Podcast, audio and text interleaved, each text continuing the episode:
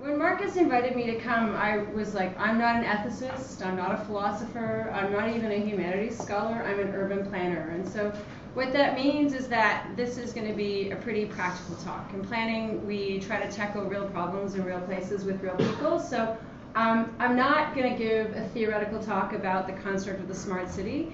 What I want to talk about is work that's emerging in progress. And there are some folks in the room who are helping to move that work along with me, and I'll let them decide if they want to show who they are or not. Um, I'm on this big research team um, called geothink.ca, and it's a team of 10 academics across Canada. And we've been looking, five years ago, we started looking at open data and how open data changed the relationship between government and the public.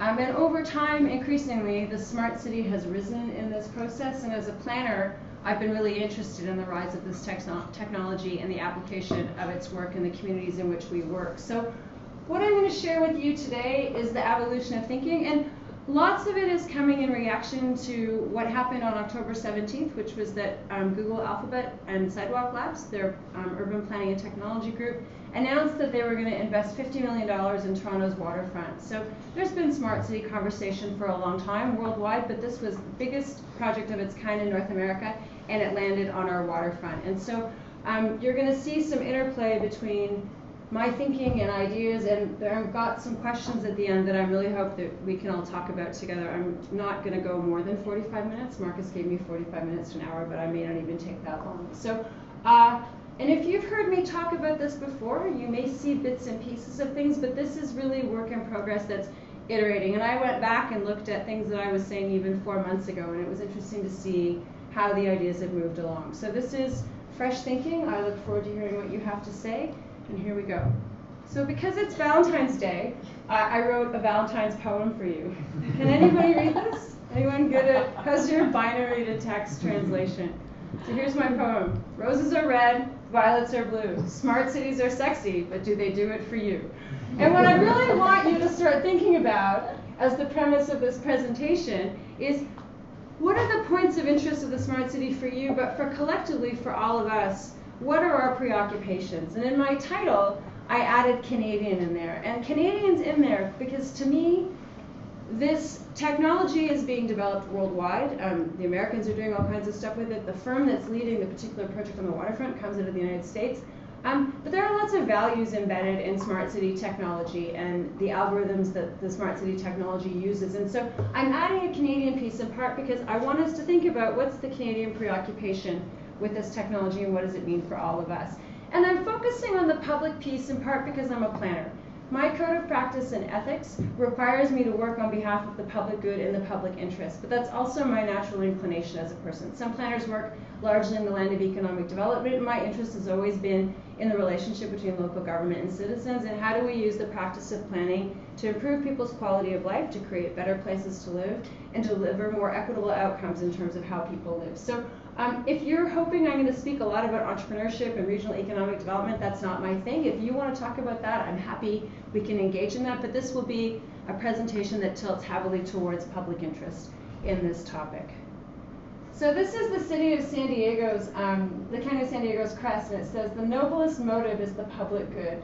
And I really like that because it's an important thing to think about what we see in the landscape of smart cities, and I guess I should talk about what I mean when I say smart cities, it's, I think of smart cities as being urban spaces or community spaces in which technology and data are used to try to change things and optimize things and make them more efficient to try to deliver better outcomes. And what those better outcomes are depends on who the person is that's doing the programming. So I'm interested in the public good, and I'm interested in how we start to frame what the public good is in Canadian smart cities. This is Dan Doctoroff. Does anybody work for Sidewalk Labs? Anyone in the room who's actually a Sidewalk employee? Okay, I'm going to tease your boss for like two seconds. Don't take a picture of the next slide. He's a good human being, but I'm going to be cheeky. He's the CEO of Sidewalk Labs, and he started this urban technology group um, with other people from Google, and they, he's asked this question in public. What would a city look like if you started from scratch in the internet era and built a city from the internet up? And that question to me as a planner is really interesting but I want to turn it on its head. Move on so no one takes a picture. And the way I want to frame the question for today is, what happens if we built a city on the foundations of sustainability, equity, diversity, and inclusion, and then we ask, what role can technology and data play to deliver durable and measurable progress and change. So Dan Doctoroff is much more pithy than I am. My question is long. But it's the stuff at the end that really matters to me. If we start with a blank slate and we build the city around technology, we're going to optimize the city to serve the needs of technology. And I'm really interested in building cities that serve humans well. And they may not be opposite, but they're not necessarily the same thing either. And so I'm interested in asking if we position technology and data in service to the things that matter to us, how much progress can we make? So there are lots of benchmarks against which to track. Uh, many of you may be aware that, um, that the United Nations has created Sustainable Development Goals. There are 17 of them, and these are global indicators to track progress around human, human well-being. Um, and some of them are, are, directly related to the smart city, like number 11, sustainable cities and communities. But these are internationally agreed upon indicators and values that people care about and agree that we need to track our progress toward things like poverty and zero hunger, good health and well-being, quality education, gender issues.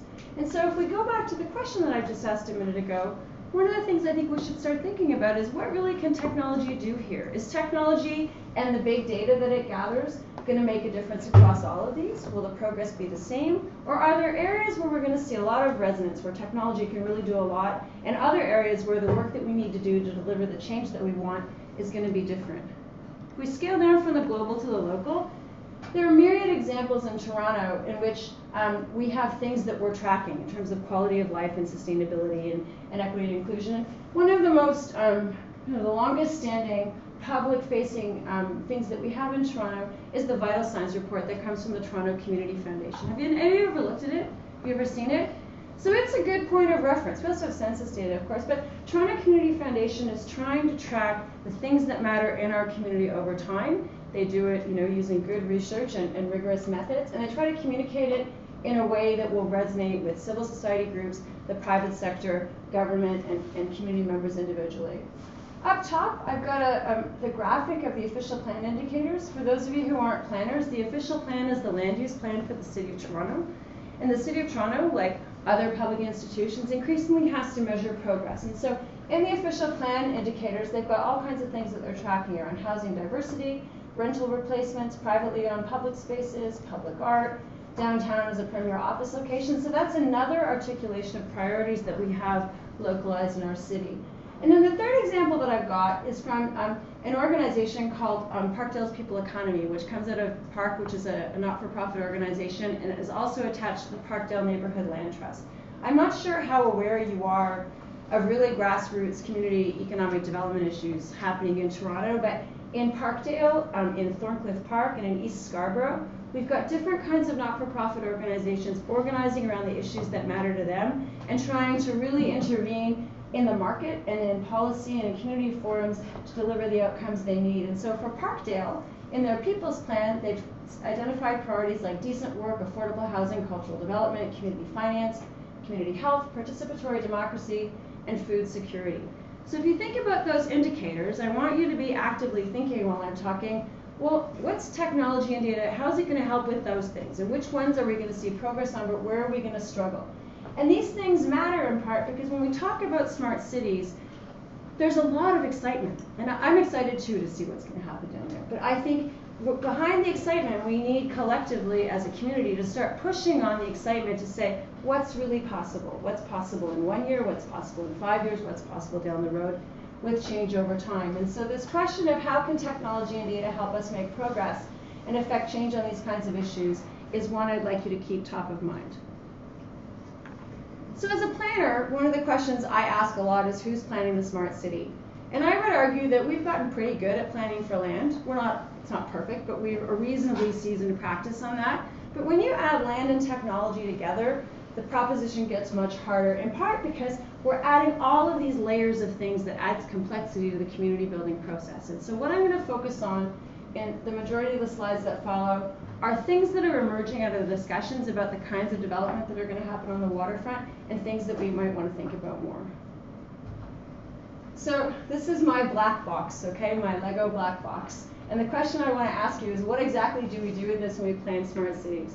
Smart cities gather data. The data goes into, quite literally, often a proprietary black box, not often very open, an algorithm. The algorithm spits out results and then we do something with the results. And this black box for me presents a huge challenge as a planner because in the environments in which we work right now, we have um, access to information. We have the ability to look at the method. We're able to literally lift up the hood when people do analysis and say, what's that math look like? Do you remember grade three, your teacher was like, show me your math? Show me your math is like the rallying cry for me as a planner in the smart city. So this black box algorithm business is tricky because if we're going to use this technology and data gathered to make decisions that are going to impact where we live, I think we need to be able to look at it and understand it. So not being able to tell how the math works because the company that created the technology makes money off the math is a tricky thing for me. And that is at odds with the public environment in which we plan right now. I'm going to use an example. I don't know how much you've followed, maybe this happened to you too. Both Bell and Rogers have been, you know, focused on by Go Public and other public advocacy and watchdog organizations about the way in which their sales staff have taken advantage of people around mobile phone contracts. Okay, particularly seniors. People have been sold service that they can't use. People have been sold phones that don't work in the communities that they work in. The list goes on and on. And this is from, from Go Public. So she says that her in-laws were charged for internet service that they couldn't even use by Bell. Okay? So pause and think. If people can be hoodwinked or falsely sold technology, which we all kind of understand, like we all basically understand the internet and we all basically understand what our mobile phones do. How on earth are we going to have good public oversight of technology and procurement related to the smart city if we can be taken advantage of around basic technology that's all around us right now? Technology, there's been a telephone for even longer than I've been alive, right? We know what telephones do, we understand telephone service, but even basic internet service. I mean, we've had home internet in people's homes, even when it was dial up, for a long time, and people are still being taken advantage of. So if we can't handle it with basic technology, how are we going to wrap our heads around what happens with smart city technology and also the artificial intelligence, the machine based learning that goes on behind it? I'm concerned about that as a planner. Then we have this interesting um, relationship in Sidewalk Toronto. Sidewalk Toronto is Waterfront Toronto, which is our public agency which represents the federal government, the Ontario government, and the City of Toronto. It's the agency that's developing Toronto's waterfront. We've got a government organization and we've got a private sector firm and they've made this thing called Sidewalk Toronto. So it's a public-private partnership. And we have those in, in planning and development all the time. Governments are full of these kinds of working relationships. But one of the things that intrigues me is what happens in terms of government obligations to open government. And open government is a movement worldwide where governments commit to actions where they're going to be more open, transparent, inclusive, and accountable. And in our particular context, the federal government and the province of Ontario have both made explicit commitments to the Open Government Partnership, which is an international organization. There's 68 member states at the state level, and the province is one of the few um, sub-state pilot participants. The province is there too. They've made open government commitments. The City of Toronto also has declared open government commitments on its website. So in this arranged partnership in Sidewalk Toronto, the government partners have made commitments publicly with real actions that are measurable to be open, transparent, inclusive, and accountable. And what I want to focus on next is how does that work in an organization that has a private sector partner using technology that's largely proprietary and difficult to understand. So there's some things I want to highlight here. So if we take this notion of the smart city and we add open to it, what does transparency look like? One of the questions asked by a colleague of mine, Teresa Scassa, very early on, this was a week after this project landed, is who owns all the data collected by the smart cities? And if you don't know Teresa's work, she's Canada Research Chair in Internet um, and Intellectual Property at University of Ottawa, um, and she's a lawyer. She's a very clear writer. You can understand what she has to say. I, it's easy for me, so you should take a look at her writing. But this question of who owns the data is really important. If we've got this hybrid organization with open government commitments, including open data portals, how do they navigate this? If you look at the sidewalk proposal, which is now you know, almost four months old, there's some discussion about openness, and I think there's some attention being paid to it, but this is a really important question for us to ask. How transparent is the process, and who owns the data, and what are they going to do with it? We need to think about that because the data is high value. Everybody agrees that if you're going to, I mean, that's the whole premise of the smart city. You gather a whole bunch of data, you analyze it, and the results that you find have to be worth money. Otherwise, nobody would bother to gather it, right? We know. And the investment in this project is $50 million for one year of planning. So clearly, people think there's going to be a huge return on investment because otherwise they wouldn't have spent $50 million trying to do this. Then what happens if we add the layer of accountability in? A colleague of mine, Bianca Wylie, if you don't know Bianca, you should, if you're interested in these kinds of ideas, she's one of the people pushing the hardest, I think, on this project in terms of public public good and outcomes. She has a technology background and a civic engagement perspective, so she's a really rich critical thinker. She writes um, for Torontoists, their civic tech column, but she also publishes on Medium all the time. If you're interested in this, she's really worth looking at. And she published a piece January 20th that talks about the plan for research and development with our civic data finally comes into focus. And she asked this, she makes this statement. We have policies and laws to guide innovation that we don't even understand. Okay, and this is a really interesting thing. We've got this technology that's complicated. You, if you read about artificial intelligence and algorithms, you'll have computer scientists saying we don't actually really entirely understand how this stuff works. We've got a black box. So we've got a government organization buying or partnering to access technology that we don't entirely understand. That's a bit tricky on the accountability side. Okay, so there are interesting challenges there. And how do you create a government procurement process that's open and transparent and accountable to buy stuff that you don't really know how to work with yet? These are interesting challenges. Um, I'm not, it's fine. I'm going to be on the video. It looks like I'm making a scene figure just because in my lecture. We've got challenges. And and just to be clear, I'm, I'm running down a whole litany of, of, of questions. It doesn't mean we can't resolve them, but we need to pay attention to the stuff now in the process, not down the road. But the procurement piece around data is really tricky and needs a lot of attention. Then if we add the inclusive bit, that's where for me as a planner I start to get really excited. So I don't know if you've read Craig Townsend's book. It's now almost four years old. He wrote the first kind of public focused book about smart cities. Um, and you can read these quotes while I'm talking, but but when you start to read a lot about smart cities, there are some things that come up. One theme is the private sector partnership. Smart cities aren't typically being developed by governments, they're being developed by private sector firms selling technology to municipal governments. And that's interesting for me as a planner because we have long histories of private sector firms selling us infrastructure. But we put that sales arrangement into regular procurement, but then the infrastructure has to go somewhere, so we have a land use planning process that we follow. And sometimes we have things like environmental assessment. So we have processes to deal with physical things being imposed on cities.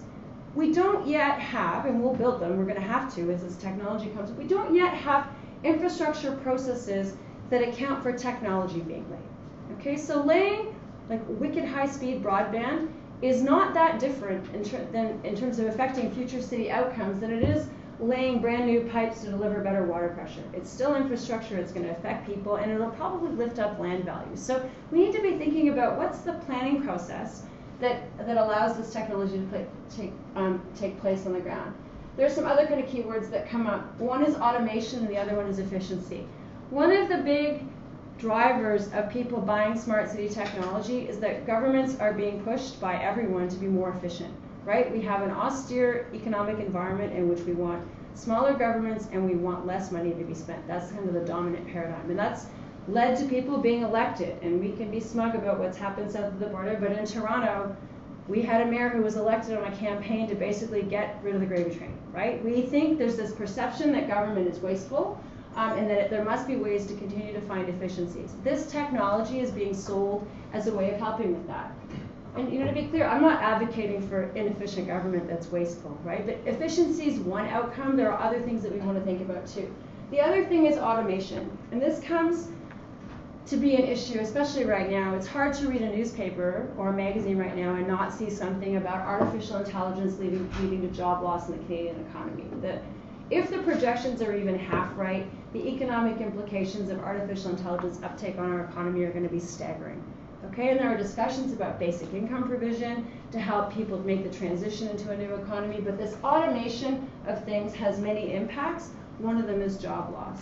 And then the other piece is surveillance. And I'm not going to talk a lot about privacy and surveillance today in part because it's not my area of expertise, but I would argue that in terms of the discussion about this project, it's probably the most developed public conversation happening so far. There's a lot of attention on it, there are a lot of very smart people paying attention to it, and it's further along than openness or inclusion or other issues. So I'm not going to touch it, but there are certainly people who are concerned about the surveillance piece. I am too, I'm just not going to elaborate on it much. So as a planner, when I think about a smart city, one of the things I really start to get worried about is what I call granular inequity. We talk about a smart city like a city is full of the same kinds of people. David Hulchanski's work in Toronto for the last 20 years has shown us that we have three different kinds of cities. And now he's done work with the United Way last fall to show us the variety of kinds of people we have across our region. So people who are in the dark red have very low um, individual average household incomes, and blue is very high. So we have one region, one great big region, but we've got many different kinds of people living here. So when we talk about the smart city, we have to start asking ourselves who's going to benefit and who's going to be challenged and who's going to suffer. And it, the, the results aren't going to be the same across the board. If we're going to be serious about this through an equity and inclusion lens, we have to break this down. And Townsend in his book said, poor communities will be at the mercy of those who can measure and control them from a distance. And so one of my real concerns as a planner is who are the elites of the smart city? Who are the people who are going to profit the most, but who are the people who are invisible? And the invisibility piece, the smart city ghost, is really important to think about. Because one of the things that I'm concerned about as a planner is this question of do the people who provide input into the data that the smart city use end up having better privilege than those who don't? If the smart city gathers data, takes that data, optimizes it in the black box of the algorithm, spits out results that governments then use, if your data is not in there, then those results aren't going to speak to what you need. Okay, and that's a problem if that's the only data set you use. And so I'm interested to understand as we start to see this project unfold and other ones too, will the algorithm be sensitive enough to redistribute and will we feed the machines with the good kinds of data that it needs to give equitable outcomes? So I'm going to try to give you an example that's pragmatic with a little bit of cheek. One of the questions we're asking inside our research group is whose data sets are being used to train the machines that are learning. Our, um, artificial intelligence is machine learning, deep learning and machine learning, and there's data that gets put into it. And we really need to start asking hard questions if we're concerned about the public good, about whose data is going in. And this is a real example from City of Ottawa. Is anyone a road biker? Anyone like a hardcore cyclist? Okay. Excuse me, I'm going to tease just a little bit, okay? City of Ottawa, uh, 2016, bought data from Strava. Does anyone use Strava? Bike friends in the back, are you Strava users? Strava is an app that allows you to track all kinds of things, including where you ride your bike. Okay, so it's geospatially located bicycle data. Okay, Ottawa bought that data to inform its bicycle planning process. Okay, and I got this from Cycling Magazine. And look at the person who's biking on the top. That's like a mini thousand dollar bike. Okay, that's so this is Strava appeals in part to people who ride very expensive road bikes, also affectionately known as MAMILs, middle-aged men in lycra, and they have their own documentary coming out. I know many Strava. I'm old. Lots of people my age ride very expensive bikes. It's like the new midlife crisis. No more mistress, no more motorcycle. It's a road bike. Okay. Okay. And this is this. I'm pushing the limits of this to make a point. But does anyone know David Taylor? He's a very active Strava contributor, and he rides bicycle routes to make art. So he wrote, this is a route that he wrote to make a bear, okay? He's, not everybody who uses Strava is like him, but this kind of data is in the Strava data set. So if City of Ottawa buys Strava data to plan its bike routes, are those bike routes going to suit the needs of people like that? Not so much if that's the only data set they use. Okay, so whenever we talk about the data training the machine, we need to ask the question, whose data is it? It's very, very important to think about. All right? Something else to think about. When we, and I used this slide a couple weeks ago, but I'm still, I think this is an important conversation. When we download apps, you have to agree to a terms of service. Okay, every time you get a new piece of software, you have to agree. How many of you actually read the terms of service? Okay, and how many of you get annoyed when you have to click through, like when your iPhone updates and you say I accept, and then it's like, did you really read this? Do you accept? Yeah, yeah, click, click. We don't pay attention, okay? But those terms of service are important because they define how your data is going to be used and who they're going to sell it to and what your privacy issues are. So companies have terms of service to let us use their products. What if we turn it around and we say, okay, good people in the land of the smart city, if you're going to make money off of our data, this is our terms of service. This is what we need in exchange for what you're going to get from us.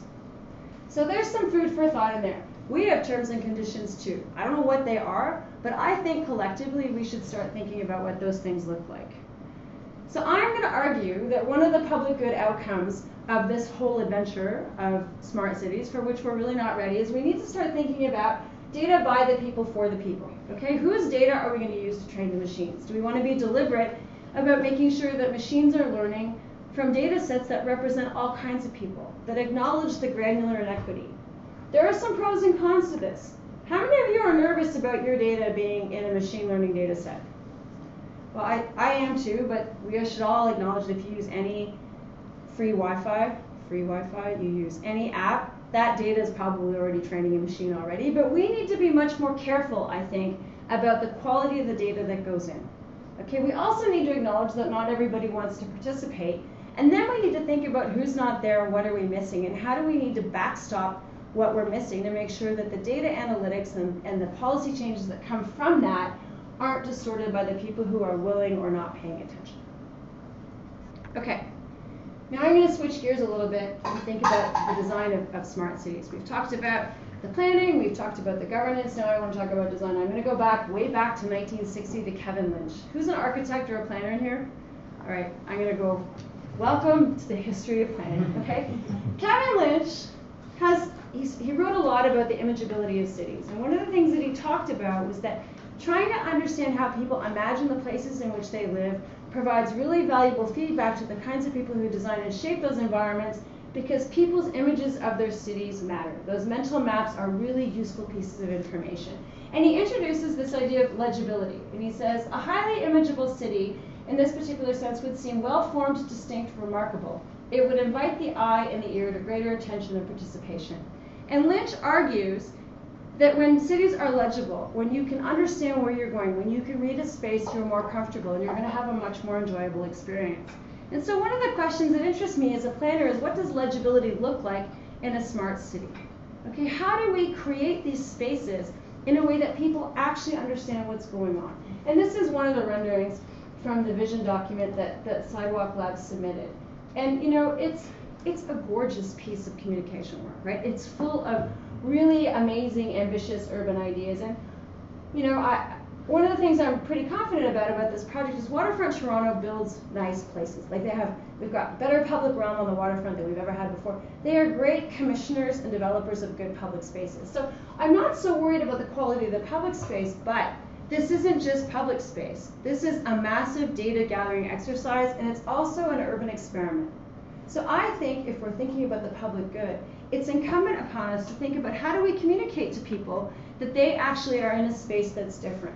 So what could happen in a space like this? How do you signal to this woman who's walking with her laptop that data is being gathered about her that's different than would be in any other part of the city? How do you get people to actively participate and, and consent? One option is to use technology that we have in our pockets, that something happens with the smartphone that you have that they're going to use to gather the data, where you actually have to consent to your data being gathered when you enter a space. It's a very difficult thing, I think, to get people to be attentive to this kind of work. You probably pay attention the first time, the second time, but having people be actively vigilant about signage and interventions like push notifications on phones, it's an interesting challenge, I think. And I think one good example in the life around us right now is how often do you pay attention to a video camera surveilling you on the street now? right? We've had closed circuit television for 15 years, 20 years in cities now, and there are signs up, but how often do you actually notice? Right? They become part of the furniture around us. We just stop paying attention to them. And so this notion of constant vigilance is something that I think is worth thinking about in the context of smart cities and the public good. Then I want to focus lastly on this notion of civic engagement in the smart city. And this is the cover from the recently released civic engagement report that Sidewalk Labs um, sent out. I guess it's been a week and a half now. And in it, there are 13 different types of engagement exercises. I don't know if you've had a look at it, but there's going to be a citizens reference panel. There's going to be a summer camp for kids co-hosted with the Y. There are going to be internships for people 19 to 24 years old. There are going to be town halls. There are going to be all kinds of events that are happening. Um, so one of the things I think that I'd like you to think about as, as I start to wrap this up is how do we expand the capacity of civil society to meaningfully participate in this process? Okay, I've talked earlier about how this technology is complicated, it's difficult to buy and it's difficult to understand. How do we help people get to the point where they can be active participants in a conversation that matters? Because the conversation over the next year is going to be really important. One of the things that Sidewalk Labs said when they said that they chose Toronto is they picked us because we're diverse. The diversity of our city was one of the reasons why they wanted to come. And that many, many people, if you look at the media hits around this project, the world is literally watching what's going to happen with that project and it's going to be reproduced. And so there's both an opportunity and a challenge, I think, that, that has both pros and cons. And I, I'm both excited and discomforted by it around thinking about how do we engage in this? What's our civic obligation to participate? How do we shape this in a way that starts to meet people's needs? How do we assert the public good? And how do we create a process by which many people's needs are surfaced? One of the interesting things about this project is it's a tiny piece of land, relatively speaking, on the waterfront right? Do people in North Etobicoke, are they going to participate? I mean, it's their city too, but it's pretty far from home, right? But there may be things that happen there that reproduce even inside the city of Toronto. And so there's a little bit of, um, it's not really urgency because I don't want to construct an emergency, but but there is this opportunity now, I think, to meaningfully participate and engage to try to shape this technology, its development, and its application in a way that's really mindful, I would argue, of the public interest and the public good. But then I would say, in Toronto, do we have our collective capacity to have that conversation? Are we a city that can have a big civic conversation about what matters to us? We don't do that particularly well. I would say, if you look at the Scarborough subway discussion, which is highly contentious, um, it's divisive. Okay, and it people have different feelings about it depending on how closely impacted they are by it. Council has you know, done all kinds of things around that. The bureaucracy's weighed in. That's not a shining example, I don't think, of a good civic conversation, but a really important caution, I think, for us if we're going to talk about this project, because it's a big infrastructure investment on one piece of land that has a ripple effect and implications across the city.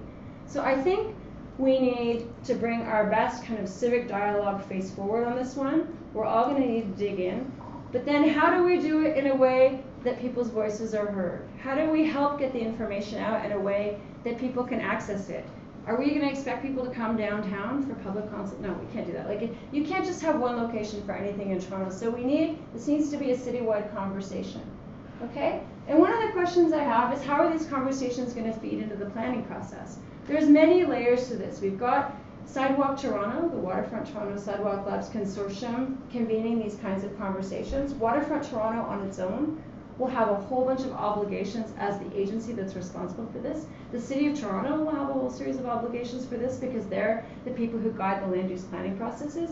But starting to map out, I think, how the kinds of conversations that are going to unfold into this report will evolve over the next year are really important. And being transparent about that will help people understand how to participate. The final thing I'll say is that I think this consultation report has many really good things in it. There's, it's a really, it's, I view it as a platform or the nucleus of the beginning of the conversation. One of the things I would have liked to have seen is a fund for community groups to be able to get money to host the kinds of conversations they want to host. Someone had to start. I think that this is a good start. There's been a whole series, I don't know if you've looked at it in the Torontoist, but Bianca Wylie got a small group of us together. We articulated 35 questions three months ago about this kind of project, and then 60 other people have participated, and the list has grown. So there's a list of community questions that have emerged. Other people are going to have their own questions. One of the next steps I would argue that would really show that we're open to a good conversation would be host access to money to convene your own conversation. So if you're a community group of, I don't know, some, let's say like owl watchers in High Park, and you really think the smart city is going to have an impact, it would be great if you could get access to a facilitator or space or donuts or coffee or something to help you host the kind of conversation you want to have. Some kind of fund to support grassroots conversations will leverage and amplify the extent of which we talk about this, but it will also engage more people. The other thing that will be really important is it will show us what matters to people rather than asking them to react to the things that we think matter. And I think it needs to go both ways. I think that the people doing the development work, it's really important that they get feedback on the things that they're thinking. That's a vital part of the planning process. Given the magnitude of this, but also given the implications and how new this is, we need to create the other space as well. So it's not an or, it's an and. We need the space for other questions and conversations to surface, and then we need to figure out how those things find their way into the planning process too. So this is a tremendous opportunity. It's really exciting. Institutions like this one and like the one I work at, universities have a big role to play. So do public libraries, I think. We've got and other community-based organizations with broad reach. But I would argue the libraries may be one of our best allies in this next year of discussion because we have libraries in every corner of the city. They're physically accessible, they're politically neutral spaces. You don't have to identify yourself to come in, and literally all people are welcome in the library. So those things really matter, and I think, you know, if I had could turn on the budget taps, I would throw money at the public library to help them start to have these kinds of conversations. So I've got seven final things I'm going to ask as we as we start to wrap up. How do we frame the public good in the Canadian smart city? So one of the things I think I want to leave you with is are tech and data going to drive the agenda, or are we going to say this is the city we want, these are the issues that matter, and tech and data are going to serve us? That's one thing I'd like us to think about. Then I want to think about what are the limits and the opportunities of tech and data to actually make a difference. There's a whole bunch of people, I'm so lucky. I have some of my students here from Ryerson um, in the first year of the planning program, and this is the exact assignment that we're working on right now. For the next three weeks, students are answering these kinds of these two kinds of questions and trying to produce public-facing infographics to help members of the public start to understand the gap between what's said and what's possible and what role data and tech can play. Then I want to know what role government's going to play and are they going to bring their open government commitments into this partnership and into this process and how will that open government work start to trickle down. I want to know who's going to thrive and who's going to struggle in the smart city in Toronto. And if we can get ahead of this and start to think about who it's challenging for, then we can start to build safety nets and supportive infrastructure, or say no or redirect. But we need to figure this out sooner rather than later if we're concerned about the public good. I want to know how much attention we're going to play to the black box. Okay, this is one of the first times where something this big has landed in a city like this, in a democratic and inclusive planning environment. Um, City of New York has a whole task force on algorithmic governance that they've just struck in the last four months. And the people that are being appointed to that, it's a highly political process receiving a ton of attention. They've had public hearings about the ways in which the governance of algorithms will unfold in their urban environment. So New York's leading on this, we need to pay attention. Then I want to know what kinds of new planning tools, both in terms of policy and design and governance, do we need to hold the space for the public good here. And we have good precedent for this. Planners, we intervene in markets on behalf of the public good all the time. That's our job. So we've done this for buildings. We have Section 37 agreements. If you want to build a building taller than it's supposed to be, you negotiate with a counselor, you pay extra money, you get your height, we get your money, we put that money into public something. Art, parks, skating rinks, dog grass, whatever. We do this all the time. What other tools and techniques do we need to hold public good if we're going to move forward on this project? And then the last question is, how do we actually have the conversation about what the public good is? Okay, and we've talked. I talked a little bit about that. I'd be interested to hear from you. Um, I, I talk about the public good. I should probably make that plural. I don't pretend to think for two seconds that we're going to be in agreement on all the good things or the challenging things that are going to come. There will be many vibrant, fractious conversations, but now is the time to have that because if we really care about sustainability, if we care about equity, if we care about inclusion and diversity, if we can bake it in now before this stuff is designed and built and implemented, then that we're exporting a Toronto way of, of pursuing quality of life that will be replicated. Because whatever happens here is going to go somewhere else and it's going to morph and change. But if we get it baked in here, there's a real, I think that's a, a tremendous um, contribution in terms of our engagement with this technology. So the slide I'll leave you with is what's your smart city civic side hustle? What are you going to do over the next eight months as this process unfolds? And how are you going to participate? What are the issues that matter to you?